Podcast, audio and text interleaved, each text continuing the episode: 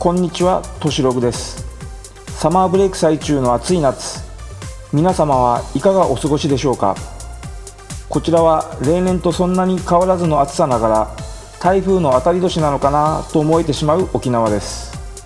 サマーブレイクも終盤を迎え、シーズン後半戦の再開も目の前に迫ってきました。今回も前回ポッドキャストに続くとして F1 ニュースなお話その2として引き続き各種ニュースの紹介をしていきたいと思います。本日も最後までお付き合いをよろしくお願いします。それでは最初のニュースはこちらから。今年最大のサプライズニュースと言ってもよいでしょう。まずはオートスポーツウェブより、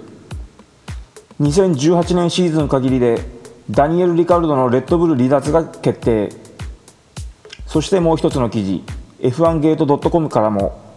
レッドブル、ダニエル・リカルドの2018年限りでの離脱を発表。8月3日、F1 界に電撃的なニュースが流れることとなりました。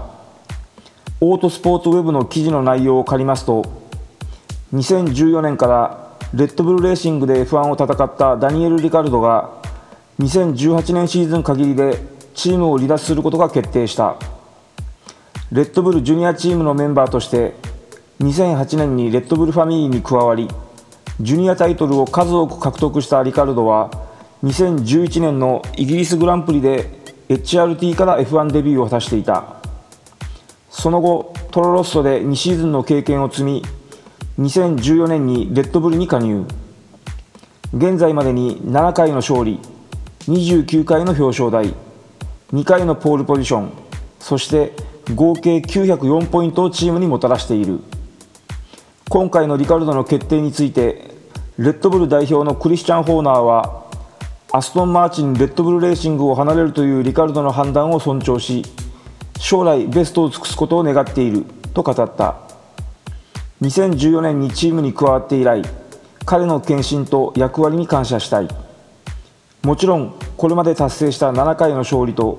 29回の表彰台がこれまでのハイライトなのは間違いない。2019年シーズンのフェルスタッペンのパートナーを決定する前に、我々のさまざまなオプションを評価しているところだ。一方で2018年はまだ9レースが残っており、残りのシーズンでマックスとダニエルがあらゆる機会を最大限に活用できるよう全力を注いでいく。リカルドの移籍によって、現在ルノーでドライブしているカルロス・サインツのレッドブル昇格の可能性が高まったが、同時にトロロッソ・ホンダのピエール・ガスリーにもチャンスが訪れるかもしれない。そして時を置かずして次の記事が駆け巡ることに。こちらもオートスポーツウェーブより、リカルドのルノー移籍が正式発表、サインツの離脱が確定。ルノースポーツ F1 チームは2019年のドライバーとしてダニエル・リカルドと契約したことを発表した。リカルドはレッドブルジュニアドライバーとして HRT、トロロッソを経て2014年にレッドブルレーシングに昇格、5年目のシーズンを過ごしている。2018年末で契約が切れるため、レッドブルとの間で残留に向けた話し合いを行う一方、他のチームとも交渉してきた。最近レッドブル残留をほのめかしていたリカルドだが、3日チームはリカルドが今季末で離脱することを発表。続いてルノーがリカルドの2019年加入を正式にアナウンスした。チームメイトはニコ・ヒュルケンベルグであることも明らかにされ、カルロス・サインツが離脱することも確定した。ルノーとリカルドの契約は2019年から2年間であるということだ。リカルドはレッドブル時代を通じてルノーのパワーユニットエンジンで走ってきた。7勝の経験を持ち、ランキング3位を2度達成しているリカルドは、チャンピオンの座を目指すワークスルノーチームにとって大きな財産となるはずだ。リカルドの後任としてレッドブルレーシングのシートにつくのは、ルノー離脱が決まったサインツか、現在トロロッソホンダで走るピエール・ガスリーになるものと推測される。ということで、ハンガリーグランプリが終了して、同じくハンガロリンクサーキットにて行われた2日間のインシーズンテストも終わり、すべての F1 関係者が夏休みのサマーブレイクに入ろうとした矢先に、今回のダニエル・リカルドのレッドブル離脱および来年からのルノー F1 チームへの加入というサプライズニュースが F1 界を駆け巡ることとなりました。実は数日前にはサマーブレイク後のベルギーグランプリ前後にはレッドブルへの残留の正式な発表ができるだろうとの本人のコメント記事が出ており、今回の移籍が急転直下の決断であったことが予想されます。ダニエル・リカルドが語った先ほどの記事の一部を引用しますと、契約交渉の状況について尋ねられたリカルドは、火曜日にハンガリーで以下のようにメディアに語った。スパまでに契約が完了するのは確実だ。はっきりとは分からないが、サマーブレイクの間かスパで発表されるだろう。あと少しの調整が行われるだけだ。すべて順調だよ。もうすぐ何か発表があるのは確かだよ。以前はサマーブレイク前に契約が完了するとほのめかしていたリカルドだが、この期限が絶対的なものではなかったことを認めている。その場しのぎで言ったことだからもう聞かないでくれとリカルドは話した。ということで、レッドブルとの契約にはもはや何の問題もないことを匂わせるコメントを残しています。そして今回のニュースの当事者の一人と言っても良いでしょう。レッドブルのチーム代表クリスチャン・ホーナーの当時の驚きを語った記事がこちら。 F1Gate.com から、レッドブルダニエル・リカルドの移籍は冗談かと思った。レッドブルレーシングにとってダニエル・リカルドのルノーへの移籍は寝耳に水の出来事だったようだ。今年でレッドブルとの契約が期限を迎えるダニエル・リカルドは、メルセデスやフェラーリへの移籍が噂されていたが、両チームへ移籍する可能性が低くなったことでレッドブルに残留するのはほぼ確実だと見られていた。デイリーメールによると、ダニエル・リカルドは2019年にマックス・フェルスタッペンのチームメイトとしてレッドブルに残留することでチームと契約条件済みであり、レッドブルはダニエル・リカルドの希望である1年契約を受け入れさえしていたという。同誌によると、すでにレッドブルとの契約を発表するための動画の撮影は終わっており、あとは発表を待つのみの状態だったという。しかし8月3日、ダニエル・リカルドが今シーズン限りでレッドブルを離れ、2019年からルノーに移籍することが電撃発表された。その間にダニエル・リカルドは秘密裏にルノーと交渉を行っており、年間2000万ポンド、日本円にして約28億9000万円の2年契約に合意したとされ、木曜日にそれを電話でレッドブルのチーム代表であるクリスチャン・ホーナーに伝えたという。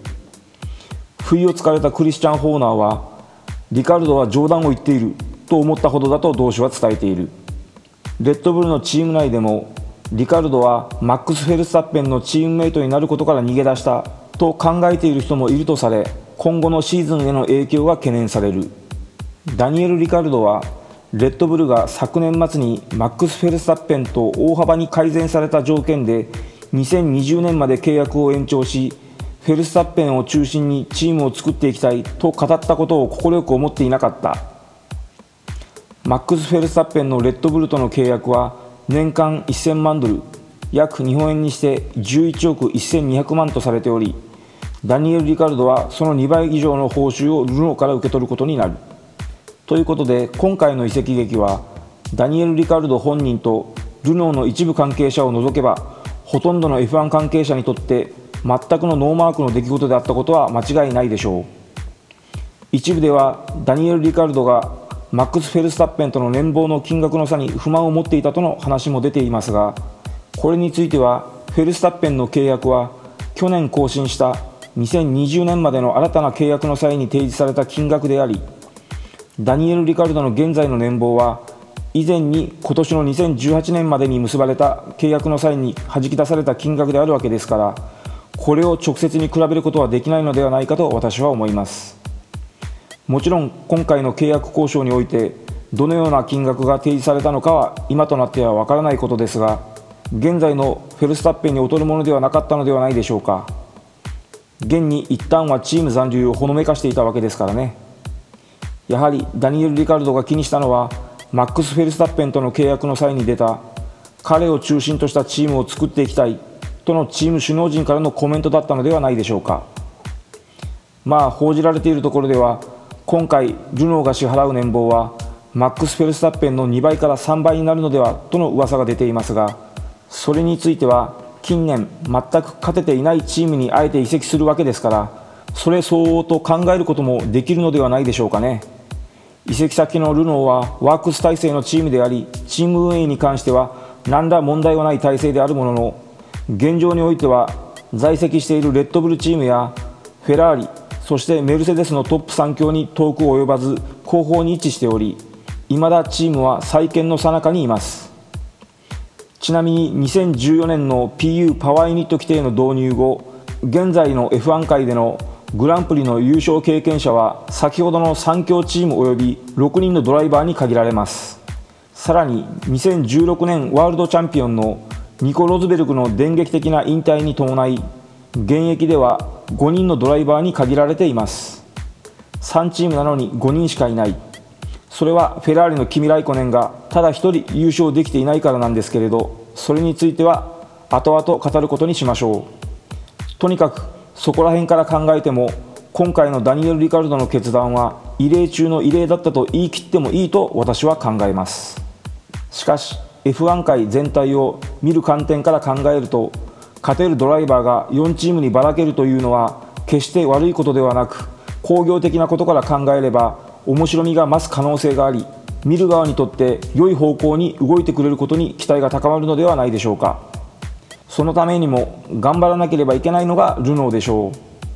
勝てるドライバーダニエル・リカルドを迎え入れるわけですから、ぜひともそれに見合うマシン開発に頑張っていただきたいものです。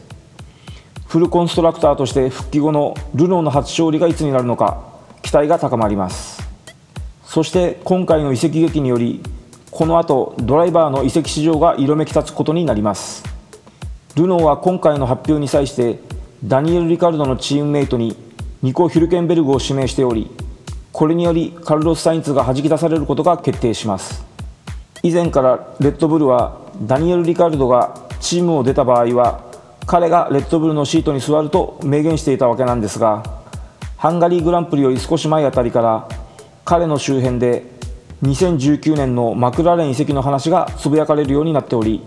またここに来てレッドブルチームもカルロス・サインツのチーム入りをすぐに発表していないことなどから、以前トロロストでチームメイトであったマックス・フェルスタッペンとカルロス・サインツの2人はどちらともなくお互いをチームメイトにすることを避けている動きが見えてきています。またこれによりトロロストから参戦中のピエール・ガスリーがレッドブルへ昇格する可能性が出てきています。そしてここに来てさらなるニュースがドライバーの移籍市場に追い打ちをかけることになります。まずはオートスポーツウェブから、フェルナンド・アロンソが事実上の引退を発表、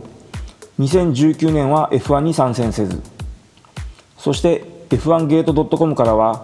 フェルナンド・アロンソ2018年限りでの F1 引退を正式発表。フェルナンド・アロンソは2018年シーズンをもって F1 を引退することを発表した。マクラーレンは8月14日フェルナンド・アロンソが2019年の F1 世界選手権に参戦しないことを発表。2018年シーズン限りでフェルナンド・アロンソは F1 を引退することになった。2001年にミラルディから F1 デビューを果たしたフェルナンド・アロンソはルノーに所属した2005年と2006年に2度の F1 ワールドチャンピオンを獲得。これまでのキャリアで通算32勝、22回のポールポジション、97回の表彰台を獲得している。だが2015年にマクラーレンホンダに移籍してからは優勝、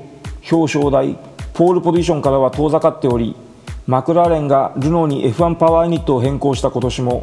上位争いに絡むことができず、来季以降の去就については不確実な状況となっていた。昨年フェルナンド・アロンソは生涯の目標に世界三大レースでの3冠を掲げ、インディ500に参戦。今年は F1 と並行してトヨタから FIA 世界耐久選手権に参戦し、6月のルマン24時間レースで優勝、 F1 モナコグランプリに次ぐ2冠目を達成し、残すはインディ500の勝利のみという状況になっていた。フェルナンド・アロンソはマクラーレンが発表したプレスリリースの中で F1 引退について次のように語った。この素晴らしいスポーツで最高の17年を過ごした今、僕にとって変化を起こし前に進む時が来たとフェルナンド・アロンソはコメント。これまでの信じられないようなシーズンの全ての瞬間を楽しんできたし、その時間を特別なものにしてくれた全ての人々には感謝してもしきれない。今シーズンはまだ多くのグランプリがある。これまで以上の献身と情熱を持って挑むつもりだ。今後何をしていくかは乞うご期待。新しいエキサイティングなチャレンジはもうすぐそこまで来ている。人生で一番幸せな時間を過ごしているところだけど、新たな冒険に挑まないといけない。マクラーレンのみんなに感謝したい。僕の心は永遠にこのチームと共にある。彼らなら将来さらに強くなり、もっと素晴らしくなって復活するだろうし、その時こそ自分がこのシリーズに戻ってくるいいタイミングなのかもしれない。そうなれば本当に嬉しい。マクラーレンにいるたくさんの素晴らしい人々と最高の関係を築けたし、彼らは僕の領域を広げ、他のカテゴリーでレースするチャンスをくれた。今はこれまで以上にもっと完成されたドライバーになっていると感じている。この決断は数ヶ月前から決めたことだし、気持ちは固まっていた。それでも僕の考えを変えようと努力してくれたチェイス・ケアリーとリバティメディア、そして今回僕に連絡をくれた全ての人々に心から感謝したい。最後に元チーム、チームメイト、ライバル、仲間、パートナー、ジャーナリストをはじめ、僕の F1 キャリアにおいて関わってくれた全ての人たちにも感謝を伝えたい。そして何よりは世界中にいる僕のファンには感謝している。今後いつか僕たちの道のりがまた交わることが来ると確信している。ということで、前もって8月14日に声明を発表することを予告していたマクラーレンのフェルナンド・アロンソは2019年の F1 に参戦しないことを発表。先の2つの記事は事実上の引退であるとしています。まあこちらの記事はサプライズというよりはやっぱりねといった印象ではないでしょうか。休止なのか引退なのかは事実は分かりませんが、これによりまた一つ F1 のシートが空くこととなりました。そしてフェルナンド・アロンソの会見から2日後の8月16日、オートスポーツウェブよりマクラーレン F1、サインツジュニアとの複数年契約を発表。チームメイトは明らかにされず、マクラーレン F1 はカルロス・サインツを2019年のレースドライバーに起用することを発表した。契約期間は複数年だということだ。レッドブルから貸し出される形で2017年後半からルノー F1 チームで走っているサインツはダニエル・リカルドの移籍で2018年末でのルノー離脱が決定したが、リカルドの後任としてレッドブルレーシングに戻ることはなく、マクラーレンに加入することが決まった。マクラーレンは14日フェルナンド・アロンソが2019年に F1 に参戦しないことを発表しており、空いたシートを獲得する最有力候補はアロンソと同郷のスペイン出身23歳のサインツであるとささやかれていた。マクラーレンは16日に発表した声明文において、サインツはフェルナンド・アロンソに代わる形で複数年契約を結んだと述べている。サインツのチームメイトについては明らかにしておらず、2019年のドライバーズラインナップについては追ってお伝えするとのみ記載されていた。候補としては現レースドライバーのストフェル・バンドーン、リザーブドライバーのランド・ノリスらの名前が挙がっている。ということで、噂に上がっていたカルロス・サインツのマクラーレン入りが公式に発表され、彼のレッドブル陣営からの離脱が決定的となりました。サインツのチームメイトは誰になるのか、そしてレッドブルのもう一つのシートには誰が収まるのか、ドライバーの移籍市場はがぜん注目度が上がっています。そしてこの録音中にこのニュースが、オートスポーツウェブよりガスリーのレッドブルホンダ昇格が正式発表。2019年はフェルスタッペンとの若手ペアに。レッドブルレーシングは2019年ピエール・ガスリーをマックス・フェルスタッペンのチームメイトに起用することを正式に発表した。残留すると思われていたダニエル・リカルドが3日2018年末でレッドブル F1 を離脱し、ルノーに移籍することが発表された。これによってレッドブルにできた空きシートに誰がつくのかに注目が集まったが、マクラーレンが16日フェルナンド・アロンソの代わりに2019年にカルロス・サインツを起用することを発表したことで、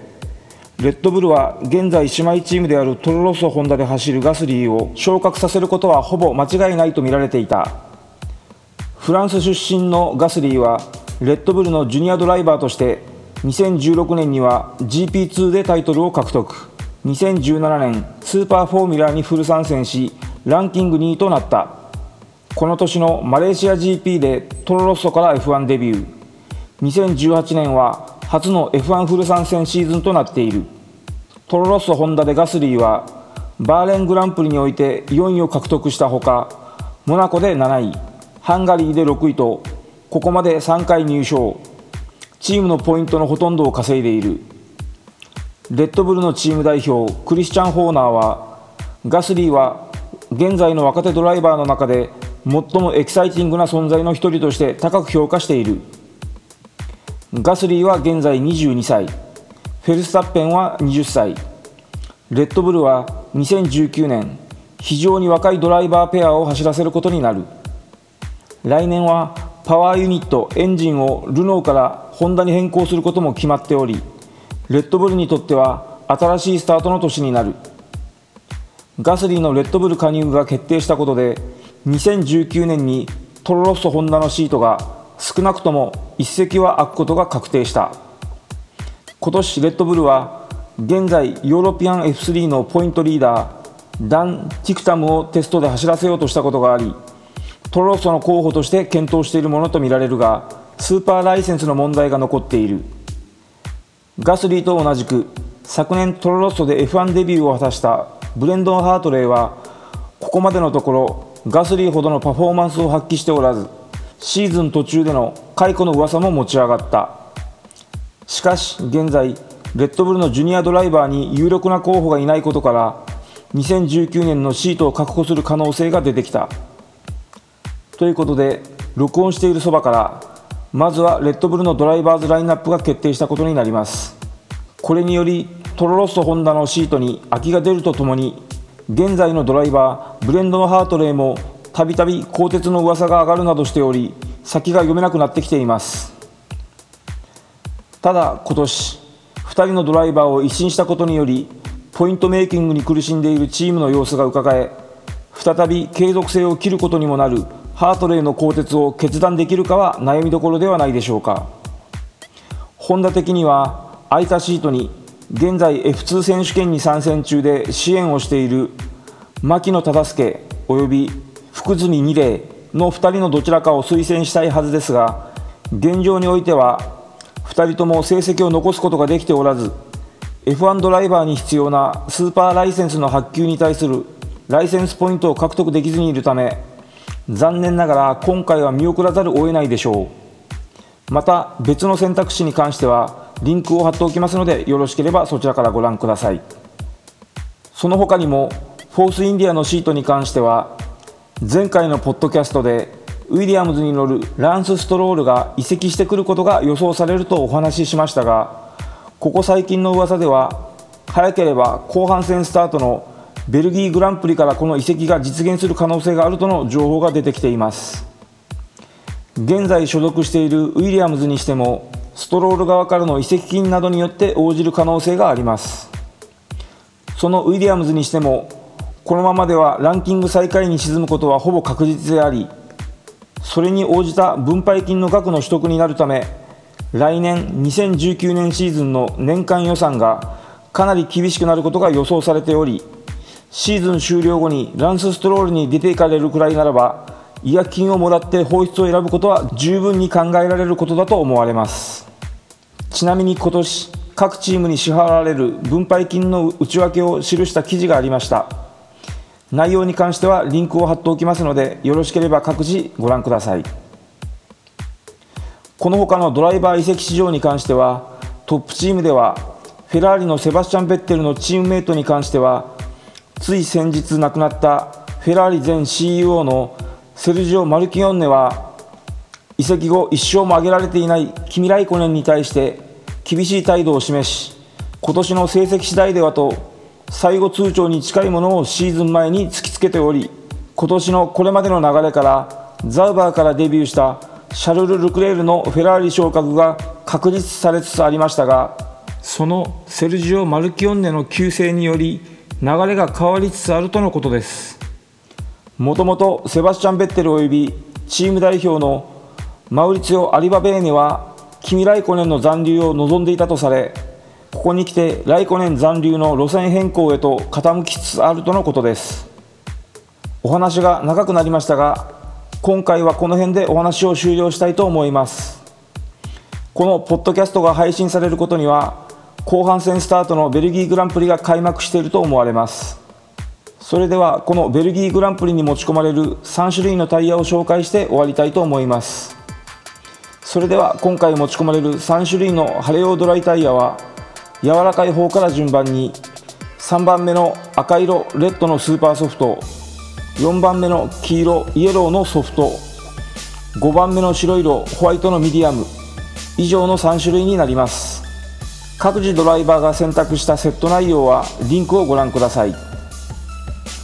本日もこのポッドキャスト、最後までお付き合いいただきありがとうございました。こちらのポッドキャストでは Twitter のハッシュタグとしログ#TOSHIROG、 こちらにて皆様のコメント、ご意見など募集させていただいております。書き込みなどなどよろしくお願いします。それでは今回はこの辺で失礼します。